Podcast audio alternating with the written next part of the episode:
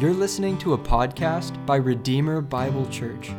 Come visit us Sunday mornings at 10 a.m. or visit our website at redeemerfortbend.org for more information. Thanks and enjoy.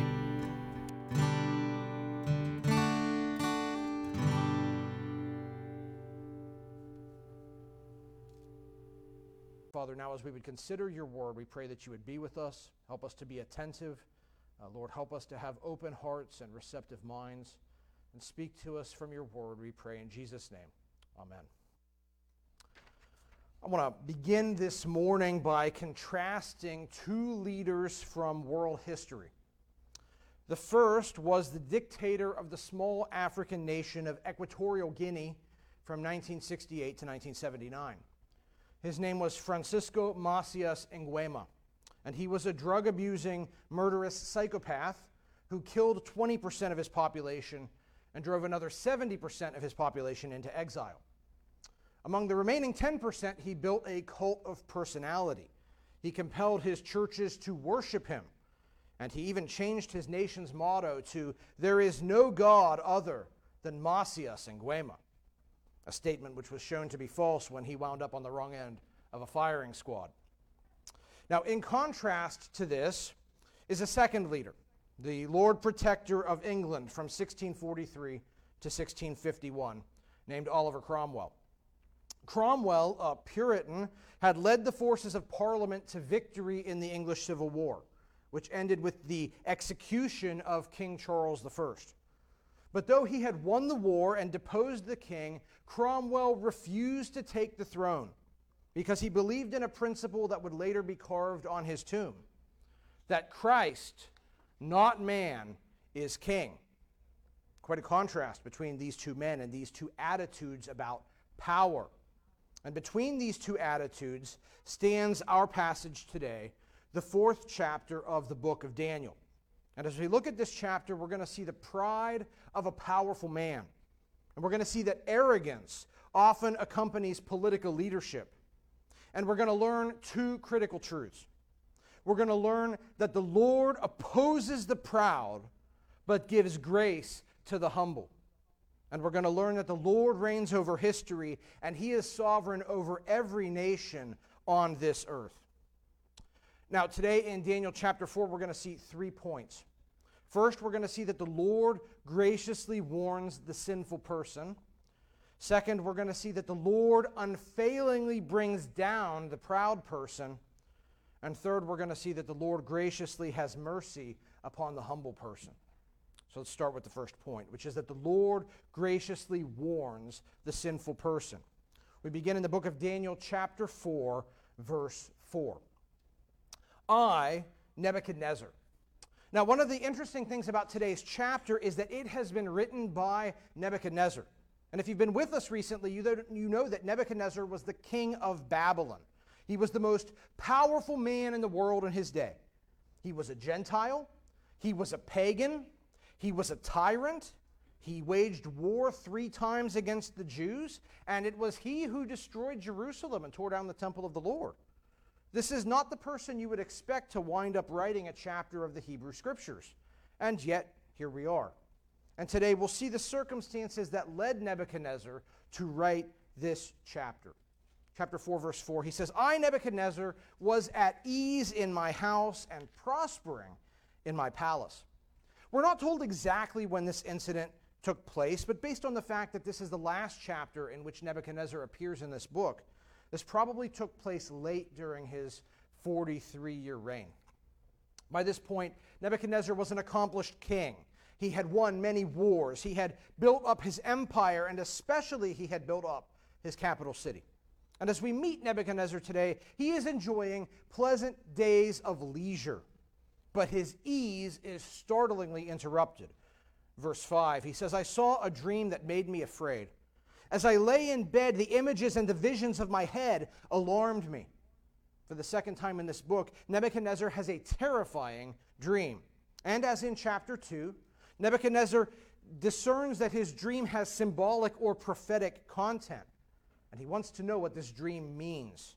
And so he summons the wise men of his court. Now, we've said before that Nebuchadnezzar was ethnically a Chaldean. And a big part of Chaldean culture was the practice of magic and an interest in the occult. And so, a large part of Nebuchadnezzar's royal court consisted of various types of sorcerers, people that Nebuchadnezzar could expect would be able to interpret his dream. But as in chapter 2, these wise men are unable to interpret his dream. And so the king summons the main character of this book, Daniel. Now, Daniel is not simply one of the king's wise men. Daniel is not a sorcerer. He is simply a faithful man who knows the Lord, whom the Lord had allowed to previously interpret one of Nebuchadnezzar's dreams. And as a result, Daniel had received a very large promotion. In Daniel chapter 2, verse 48, we read that the king made Daniel ruler over the whole province of Babylon and the chief prefect over all the wise men of Babylon. Daniel had duties over the most important province in the whole empire, and he had oversight over Nebuchadnezzar's wise men. But since these wise men couldn't get the job done, Nebuchadnezzar now calls Daniel to set aside his other duties and come interpret his dream. Verse 8, he says, At last Daniel came in before me, he who was named Belteshazzar, after the name of my God, and in whom is the spirit of the holy gods. Nebuchadnezzar recognizes that Daniel, or Belteshazzar as the Babylonians called him, is different than these other wise men. Daniel has a real connection to an authentically divine supernatural power. Now, Nebuchadnezzar was a pagan. He chalks this up to Daniel having the spirit of the holy gods, plural. He doesn't understand that there's only one God. And that Daniel has been indwelt and empowered by the Holy Spirit of the living God. But Nebuchadnezzar knows that something is different about Daniel. And friends, this is something that we should know. If we are truly believers, this same Holy Spirit indwells and empowers us today. And if the Holy Spirit's in you, it will be noticeable even to unbelievers. Unbelievers should look at you and they'll know that you're different. They may not know why, but they'll know that your lifestyles and your actions and your speech are different than other people, other people who don't know the Lord. Because the Holy Spirit, if He's in your life, will change you. And that's what Nebuchadnezzar saw. Daniel's different than the other wise men, even if he can't explain why with accurate theology. But Nebuchadnezzar tells Daniel his dream.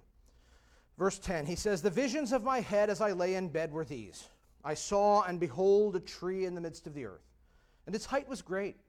The tree grew and became strong, and its top reached to heaven, and it was visible to the end of the whole earth. Its leaves were beautiful, and its fruit abundant, and in it was food for all. The beasts of the field found shade under it, and the birds of the heavens lived in its branches, and all flesh was fed from it. Oh, so far, so good. But now things take a dark turn in this dream. Verse 13. He says, I saw in the visions of my head as I lay in bed, and behold, a watcher, a holy one, came down from heaven. He proclaimed aloud and said thus Chop down the tree, and lop off its branches, strip off its leaves, and scatter its fruit. Let the beasts flee from under it, and the birds from its branches. But leave the stump of its roots in the earth, bound with a band of iron and bronze amid the tender grass of the field. Let him be wet with the dew of heaven. Let his portion be with the beasts and the grass of the earth. Let his mind be changed from a man's, and let a beast's mind be given to him. Let seven periods of time pass over him.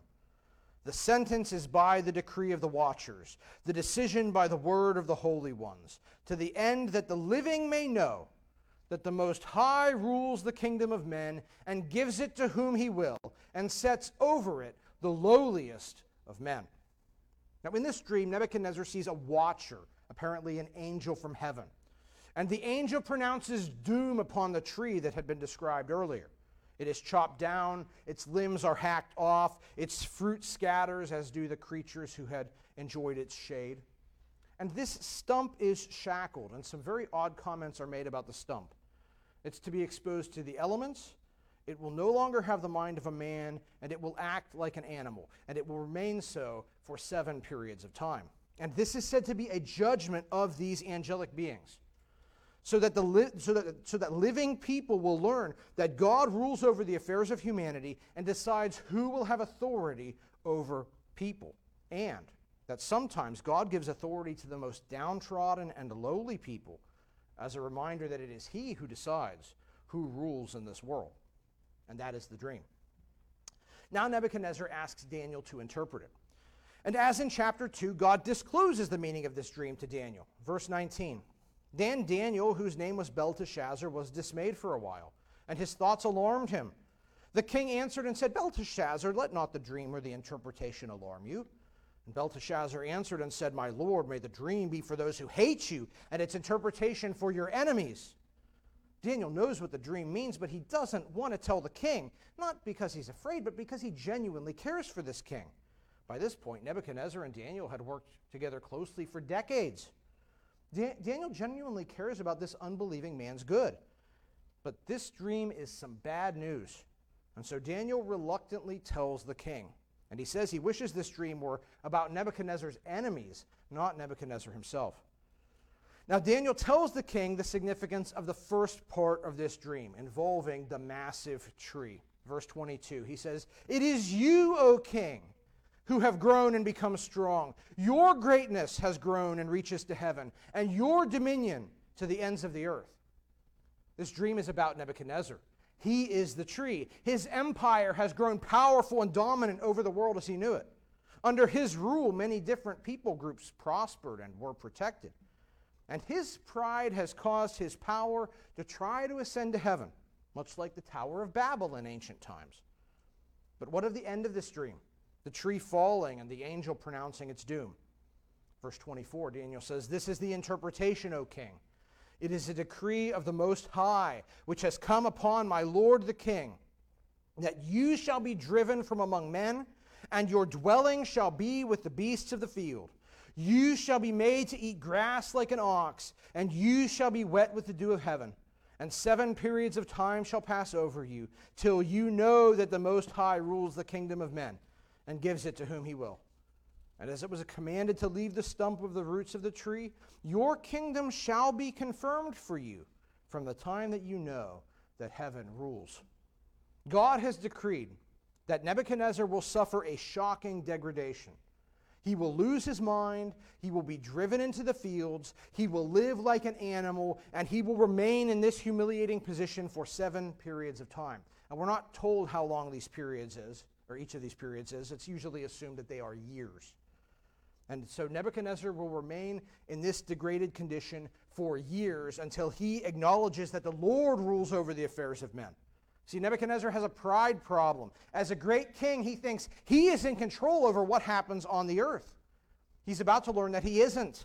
We're going to talk more about that in just a minute. But because of his pride, Nebuchadnezzar has to be humbled through this terrible judgment. And so Daniel says to the king in verse 27 Therefore, O king, let my counsel be acceptable to you. Break off your sins by practicing righteousness, and your iniquities by showing mercy to the oppressed, that there may perhaps be a lengthening of your prosperity. Daniel doesn't want this terrible thing to happen to Nebuchadnezzar. And so he advises the king to repent of his sins in the hope that if he does, this judgment may be delayed or canceled. All right, what should we see in these many verses we've just summarized? What we see here is that God is acting very graciously towards Nebuchadnezzar. In giving the king this dream, and in giving the king access to a man who can interpret the dream, God is giving Nebuchadnezzar a warning. And friends, when we receive a warning from God, that is a grace from the Lord. Now, in our culture today, we don't usually see warnings like that. We live in a day and age where you're never supposed to correct anybody, where you're never supposed to tell anybody that they're wrong, where you're just supposed to support what somebody else does, no matter how sinful or ludicrous it might be. And if you don't, then you're unloving. But in actuality, it is the failure to warn which is unloving. If I watch you drunkenly stumble towards your car with keys in hand, and I don't intervene, I am not acting in a loving way towards you. I am acting in a wickedly indifferent way towards you. Real love would intervene in that situation, wouldn't it? It would warn, it would act. Real love warns a person in danger of calamity. And God lovingly warns Nebuchadnezzar because he is in a position of calamity. Because he is ensnared by the sin of pride. He's also guilty of oppressing people, according to verse 27. He loves his power and he abuses that power, and we saw that last week in chapter 3, didn't we? The fiery furnace. And for those sins, God could have struck him dead. Or God could have just brought this judgment predicted in the dream upon him without giving him any warning. But God instead gives Nebuchadnezzar a chance to avert this disaster. And this is an important principle, friends. When God warns us of danger, he does so because he is graciously extending us an offer of mercy. If we persist in sin, we will meet calamity. But if we repent, we will find forgiveness and pardon prophet Jeremiah wrote this. He says, If at any time I declare concerning a nation or a kingdom that I will pluck up and break down and destroy it, and if that nation concerning which I have spoken turns from its evil, I will relent of the disaster that I intended to do to it. And that is what Daniel tells the king here. Turn from your sins, and perhaps this judgment will not fall upon you. And friends, I've got to tell you the same principles apply to us today. God is still gracious. And in his loving grace, God has spoken a warning to this world because we've all sinned. And we all know it. Romans chapter 2, Paul says, All of us know God's righteous standard. The law has been written on our hearts. We know the gist of right and wrong, and yet we all do evil. Romans 1 says we suppress the truth, we ignore what we know, so that we can revel in sin. But God continues to warn us. Romans 1 says if we look at nature, we can see God's invisible attributes, namely his eternal power and divine nature, so that we are without excuse. Nature tells us that God exists and that he is good and that he is just. And so we can infer that our wrongdoing will be avenged. Moreover, God has warned humanity by sending his son. Jesus said in Matthew 5:48, "You must be perfect as your heavenly Father is perfect." Jesus warned about hell more than anybody else in the Bible. Moreover, God has warned humanity in His Word, the Bible. All have sinned and fallen short of the glory of God. The wages of sin is death, Romans tells us. Revelation 20 says, If anyone's name is not found written in the book of life, he will be cast into the lake of fire. Christian friends, God has warned us about the dangers of sin. He does so even now as we sit in church and we hear His word preached. God warns us of the dangers of sin every time we hear the gospel proclaimed, which reminds us that Christ bore our sin in his body on the tree, which should remind us that there is a penalty if we do not turn to Christ. God warns us of the dangers of sin every time we receive counsel about our lives from a Christian friend. God has graciously warned us, friends, just like he warned Nebuchadnezzar, because God is kind and God is gracious. God says today what he said to ancient Israel in Ezekiel 33 As I live, declares the Lord God, I have no pleasure in the death of the wicked, but that the wicked would turn from his way and live. Turn back, turn back, for why will you die? God has warned us. And through the death and resurrection of Christ, God has made a way of deliverance for us. Have you heeded these warnings? Or have you hardened your heart towards them? Have you repentantly trusted Christ, or are you ignoring the Lord? Be warned, friends, God means everything that He has said. And we must heed His warnings because God will make good on them. And that's what the next verse tells us, verse 28. It says, All this came upon King Nebuchadnezzar. God did everything that He warned Nebuchadnezzar He would do. We'll see that in just a minute. But God is not playing games. God means what He has said, and He will make good on every threat in the Bible upon those who do not heed His warnings and take refuge in his Son. God graciously warns the sinner, and we had best pay attention. But Nebuchadnezzar didn't, and that's what we see now in our second point, which is that the Lord unfailingly brings down the proud person. Verse 29 says, At the end of 12 months, Nebuchadnezzar was walking on the roof of the royal palace of Babylon. A year has passed since Nebuchadnezzar has received this warning. And one of the perils of our human condition is that the passage of time often makes it seem like our past disappears. What seemed terrifying to Nebuchadnezzar a year ago now seems like the wisp of a distant memory. The passage of time has caused him to forget. But the passage of time does not cause God to forget. And we need to know that, friends. We may not remember the sins of our past, but unless we have given them to Christ, we still bear them. And we will still give an account for them, no matter how distant or forgotten they may be. In the same way, we are accountable for every warning that God has given to us, even if we no longer remember them. You're accountable for every sermon you've ever heard. I hope you've paid attention to some of them.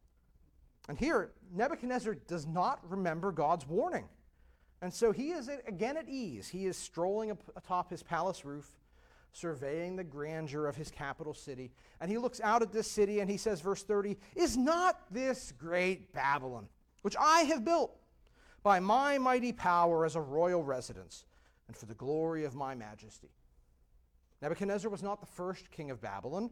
Babylon was an ancient and famous city from the time of the Tower of Babel. But Nebuchadnezzar has done a lot to improve Babylon and its place in the world. He has made Babylon great again, if you will. And because of his military victories, Babylon sits as the capital of the world. From his palace rooftop, Nebuchadnezzar would have seen two other palaces which he had built in the city, one of which housed the Hanging Gardens of Babylon, one of the ancient wonders of the world.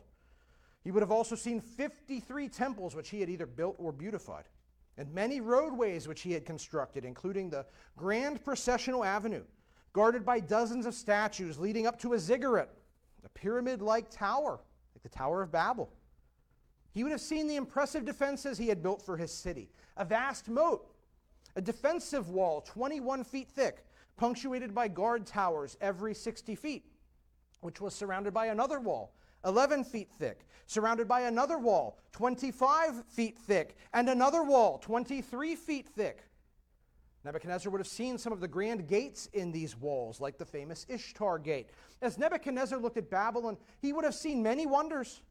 And he sits back and he thinks, wow, look at all that I have accomplished. Have you ever built something or accomplished something that you were just so proud of? It's an easy thing to do. I often find myself like Nebuchadnezzar anytime I finish a big project, like when I finish my master's thesis, or even if I manage to keep my office clean for a week. I sit back and I think, wow, Ben, you've just done so well.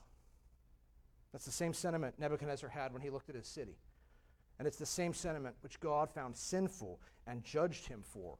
Verse 31 While the words were still in the king's mouth, there fell a voice from heaven O King Nebuchadnezzar, to you it is spoken The kingdom has departed from you, and you shall be driven from among men, and your dwelling shall be with the beasts of the field, and you shall be made to eat grass like an ox, and seven periods of time shall pass over you until you know that the Most High rules the kingdom of men and gives it to whom he will.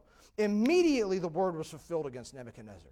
He was driven from among men and ate grass like an ox, and his body was wet with the dew of heaven till his hair grew as long as eagle's feathers, and his nails were like bird's claws. In an instant, Nebuchadnezzar, the greatest of kings, the man so glorious that he was depicted as the head of gold in the prophetic dream, showing the course of human history in chapter 2, he loses it all.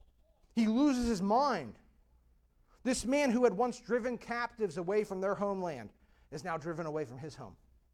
This man who had compelled his captives to wander naked, exposed to the elements, now wanders in the same way, like a beast covered in the morning dew.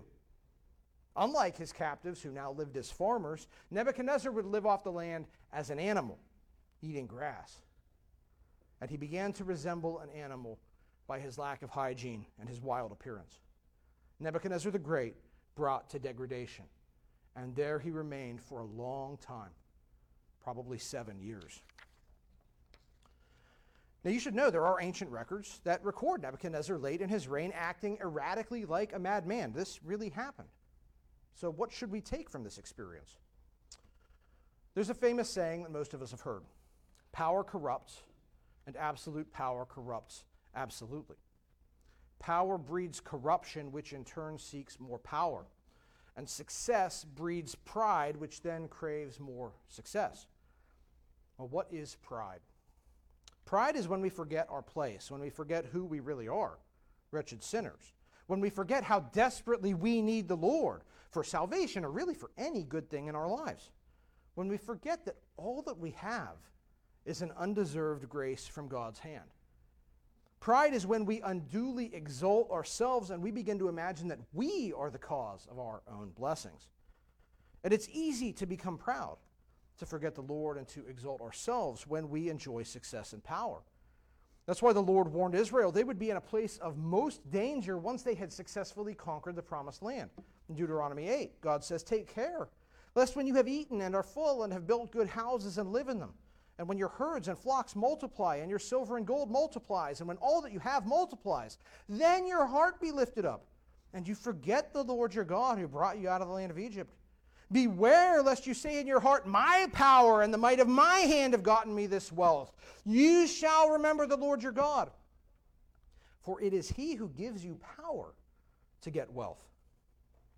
See, success feeds our flesh. 1 John 2 tells us that the world system d- directs us to pursue the pride of life, which makes us feel important. And as we indulge in fleshly pride, we become blind to our faults and our sins. In the book of Revelation, the Lord Jesus rebukes the affluent church of Laodicea. He says, You say, I am rich, I have prospered, and I need nothing, not realizing that you are wretched, pitiable, poor, blind, and naked. Prosperity causes us to ignore our sins because we assume that our success is evidence that God is pleased with us. Success closes our ears to correction. We begin to interpret our faults as virtues and we think that because we have much, therefore we must be righteous. In the same way, success makes us idolize ourselves because we rob God of the praise which he is due for his kindness to us. James chapter 1 says that every good gift comes down from the Father of lights. God stands behind every good thing that we experience. But instead of thanking God, we are prone to celebrate ourselves for the blessings which we imagine we have generated by our own excellence. We attribute our success to our own intelligence, our own ability, our own work ethic, and we forget that all of that comes from God. You know what else comes from God? Opportunity. We forget there are lots of other people who are just as smart or skilled or have good work ethic like we have, who didn't get the opportunities that we got. And for his own good reasons, God opened the door for us and he didn't open the door for others.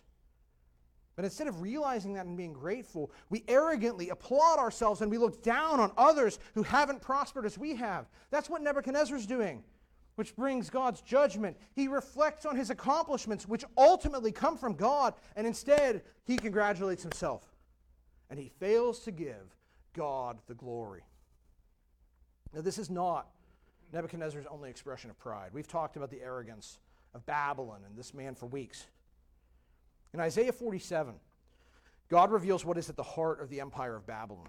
That they say in their heart, I am, and there is no one besides me. Only God can say that. But Babylon thinks it's so mighty it has become God. In fact, I would remind you that the famous words of Isaiah 14, which are often interpreted as referring to the fall of Satan, are actually found in a prophecy about the king of Babylon, likely Nebuchadnezzar. You said in your heart, I will ascend to heaven. Above the stars of God, I will set my throne on high. I will sit on the mount of assembly in the far reaches of the north. I will ascend above the heights of the clouds. I will make myself like the Most High. What arrogance. The king of Babylon wants to be like God. And you know what else? You and I do too. This was the temptation that deceived Eve, right? You'll be like God. This is the temptation that stands behind all other temptations that we should decide what's best for us, not God. That we should do what we want when we want. We all want to be God. But this temptation to play God is especially strong among people with power employers, the rich, doctors, lawyers, and especially politicians. And this is true as far back as ancient Egypt. The pharaohs claimed to be gods on earth, and so did the Roman emperors. So does the Kim dynasty today. But even short of claiming to be God, human leaders are infamous for their arrogance. At his coronation, Napoleon seized the crown from the Pope and crowned himself, and his message was clear God didn't make me emperor, I did. And we see this same sort of human exalting arrogance in our own politics today. I first noticed this in 2012. I had just been studying this passage and I watched one of the presidential primary debates. And I remember one of the candidates was talking about the success that America enjoyed. And he attributed that success to the genius of the men who founded our country and our system of economics and our powerful military and our wonderful people. And he went on and on and on, but he never acknowledged God. And it struck me this was exactly what I had just been reading about. And yes, in one sense, our country has done well because of our system of government and our economics and our military. But at the end of the day, all of that has happened only because of God's kind provision, right? We have not blessed ourselves. God has blessed us. And to not acknowledge that is sin. And after I first noticed this, I started watching our politicians. And I've got to tell you, friends, what I've seen is that in the halls of power, arrogance abounds. We might not want to talk about the arrogance of our politicians, but I think this passage compels us to. There are many examples that I could cite. For the sake of time, let me focus simply on quotes from our two most recent presidents. The rhetoric that surrounded the presidency of Barack Obama was often arrogant and blasphemous. Studies are still being published on what is called the messianic rhetoric of his speeches. He would often remark, as he did in one speech in July 2008, that his ascent to power was, quote, the moment that the world is waiting for, as though he was a summative figure in world history, and that his rise to power was some sort of ultimate historical event. And many of his followers agreed. At a campaign rally, Oprah Winfrey declared herself to have been drawn to Obama by, quote, amazing grace. And she proclaimed him to be, quote, the chosen one. Friends, it's blasphemy to talk about yourself like that. It's blasphemy to accept that kind of reverence from people. President Obama did it, but he's not alone. Let me read you a quote that comes from President Donald Trump's Twitter page on August 21st, 2019. In it, he thanks talk radio host Wayne Allyn Root for his, quote, very nice words. And then the president relates what those words were. Quote, President Trump is the greatest president for Jews and for Israel in the history of this world. And the Jewish people in Israel love him like he's the king of Israel. They love him like he is the second coming of God. End quote. Those words aren't very nice. Those are not words to bask in, those are words to renounce, because only Jesus is the king of Israel. Only Jesus is the second coming of God. And it is blasphemous to bask in titles that only belong to the Lord. Friends, perhaps we're used to arrogance and sin in our politicians. Maybe we ignore it because we like our politicians. In fact, in this country, I think we're just, we just smile on arrogance generally. We regard it as a small, insignificant fault. But arrogance isn't trivial, it isn't cute. It certainly isn't something that the people of God should approve of. Because when we approve of the sins of others, we commit sin ourselves. Friends, we need to know that Jesus said in Luke 14 11, everyone who exalts himself will be humbled, and he who humbles himself will be exalted. And to make sure we don't miss this point, God's word contains a terrifying example that shows this to us. Remember Acts chapter 12? On an appointed day, Herod Agrippa put on his royal robes and took his seat upon the throne and delivered an oration to the people. And the people were shouting, The voice of a God and not a man. Immediately, an angel of the Lord struck him down because he did not give God the glory and he was eaten by worms and breathed his last. Here's a powerful man who accepts praise from people which equate him with God, and instead of pointing this crowd to the Lord, he basks in the praise. And he goes from being worshiped to being worm food in 0.1 seconds. Pride is not a small fault. It is a sin that God despises and that he will punish. Proverbs 8:13 says pride and arrogance and perverted speech I hate. Proverbs 16:5 says everyone who is arrogant in heart is an abomination to the Lord. Be assured he will not go unpunished. And friends, that's true whether you're a politician or a powerful person or you're just an ordinary person who's vain, who boasts in our looks or our intellect, our athleticism, our bank account, our connections, our family history, our business success, or our reputation. Friends, every proud person will be humbled, including me and you either in this life or in the next, because God brooks no rival. God demands that He alone be revered as ultimate. And we've got to remember, friends, that we are just people, sinful people, who are desperately in need of God's grace. And I want to say this to you today. Maybe you are proud and you think, I've got it so made that my position is unassailable. I've escaped God's oversight. I can do what I want. Be warned, nobody's that safe. The prophet Obadiah wrote these words to some arrogant folks The pride of your heart has deceived you, you who say in your heart, Who will bring me down to the ground? Though you soar aloft like the eagle, from there I will bring you down, declares the Lord. Friends, the Lord unfailingly brings down the proud. Sometimes it happens instantly. Look how instantly our nation's economy collapsed twice now in the last 12 years. Friends, God can get to you if he wants to, just as he brought down Nebuchadnezzar. Nebuchadnezzar walked out of that palace, leaving his throne room and his dinner table behind, and he walked out to wander the pasture and chow down on some shrubbery because God makes good on his warnings against the proud. And maybe you don't believe that. You say, well, you know, I've heard these warnings for a long time and I've gotten away with it. Or maybe you say, well, I've seen the proud prosper and they never get checked. Maybe like Nebuchadnezzar on the palace roof, God's warnings against sin and pride seem distant and non real to you. But beware. Though time may pass and judgment has not yet fallen, that doesn't mean that God's justice is non real or that he has exempted you from it.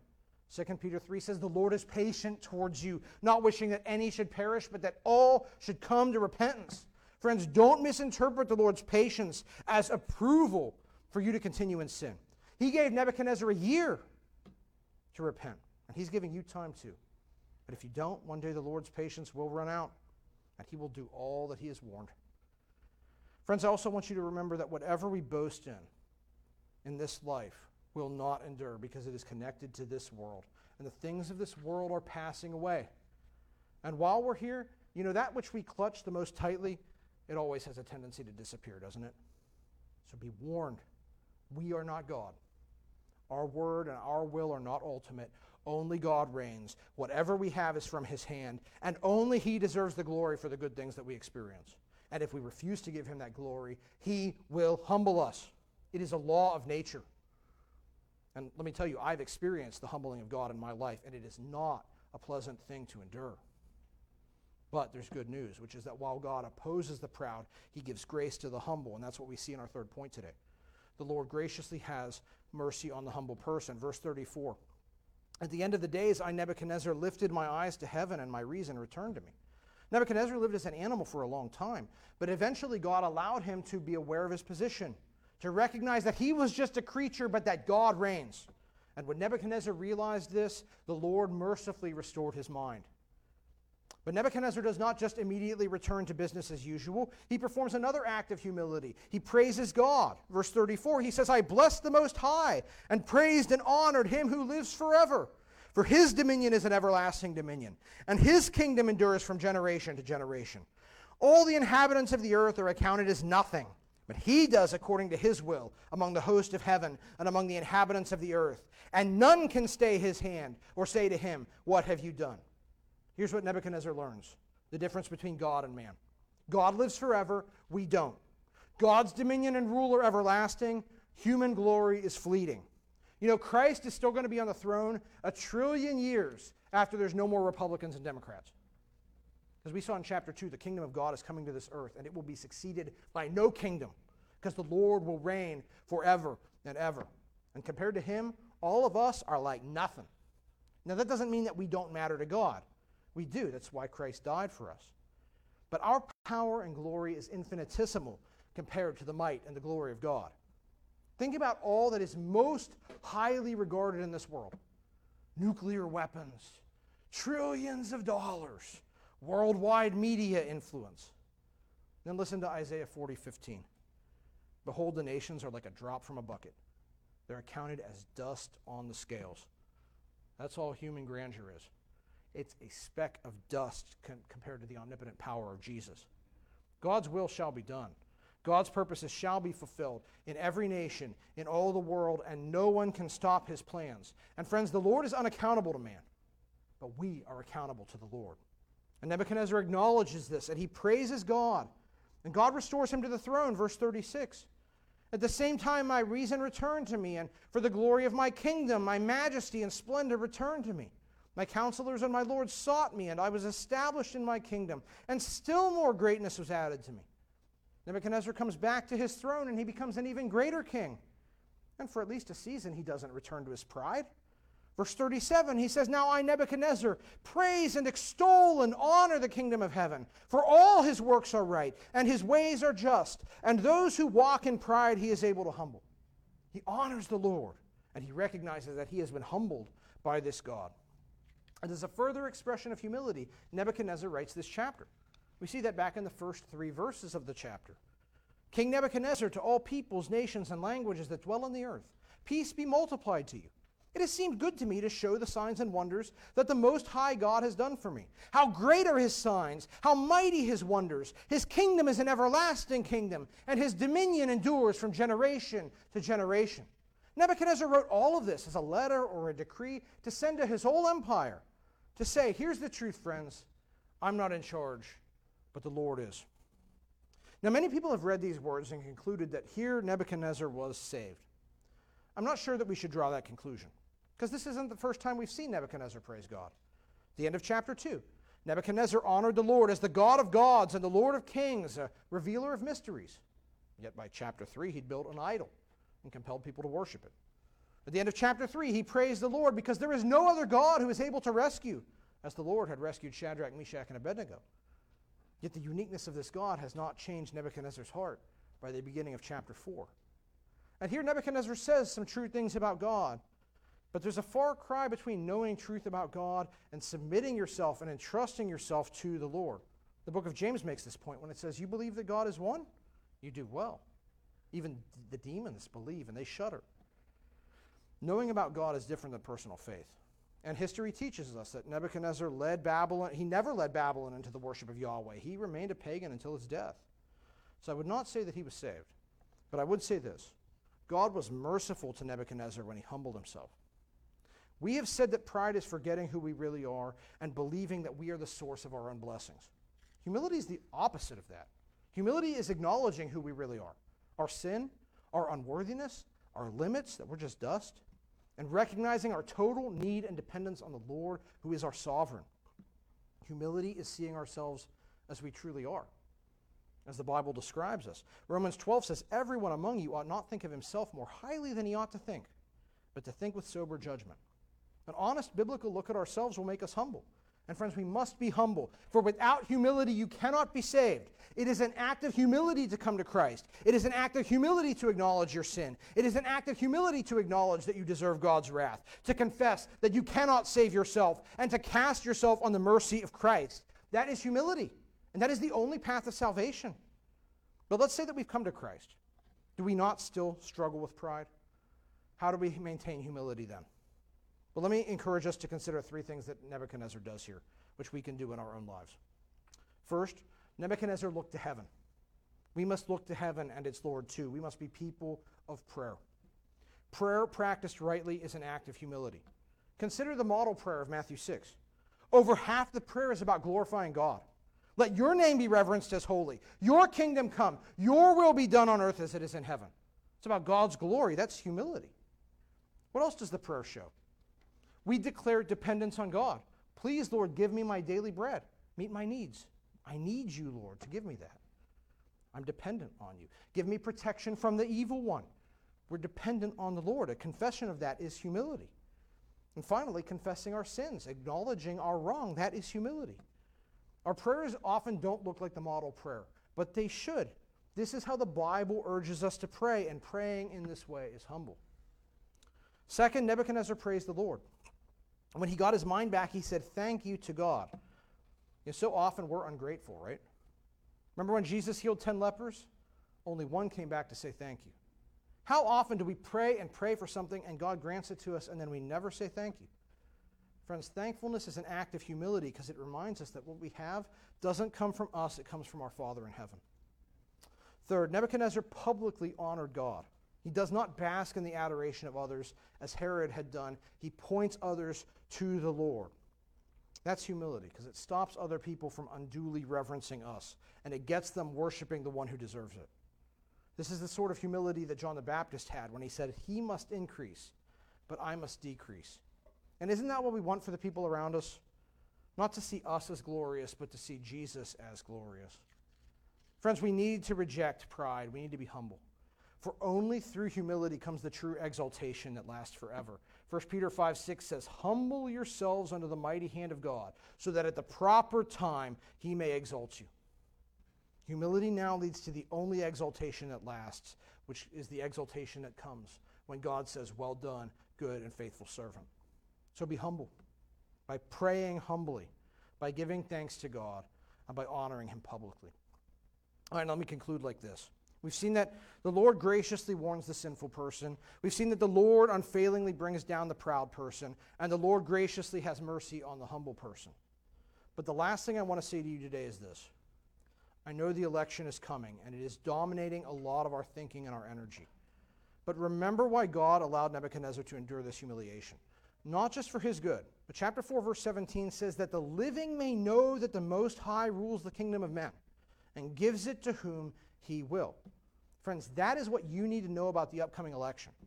No matter who wins the debate this week, no matter whether there are mail in ballots or not, no matter whether a new justice is confirmed or not, no matter whether a COVID vaccine is announced or not, no matter what happens in the news, whatever takes place in November is what the Lord has ordained. The Lord is sovereign over this world. The Lord is sovereign over this nation. He has a plan and He is bringing it to pass. And He will put over this country whomever He will. Romans 13 says there is no authority except from God. And those that exist have been instituted by God. Friends, the Lord is in control. And He is working all things out for our good. Now, that doesn't mean we're going to like what happens in November, but it does mean that this is part of His plan, which is drawing all things to a close, which will terminate in the endless reign of Christ and endless bliss for His people. So don't be anxious about what's going to happen, because it's in God's hands. And no one can thwart what's in God's plan. Nebuchadnezzar said that in this chapter. Instead of being anxious, have faith and pray. Philippians 4 says, Be anxious for nothing, but in everything by prayer and supplication. With thanksgiving, let your requests be made known to God. And the peace of God, which surpasses all understanding, will guard your hearts and minds through Christ Jesus. So pray. Pray for our nation. Pray for our candidates, especially for them to walk in humility and to come to Christ and to follow God's wisdom. That would be good for them and for our country. Pray for God's will to be done. Pray for God to give us the faith that we need to live in these times, and then rest, knowing that the Lord is in control and He does as He will, and we can trust Him. And about everything else, be humble. For Proverbs 29 says, One's pride will bring him low, but he who is lowly in spirit will obtain honor.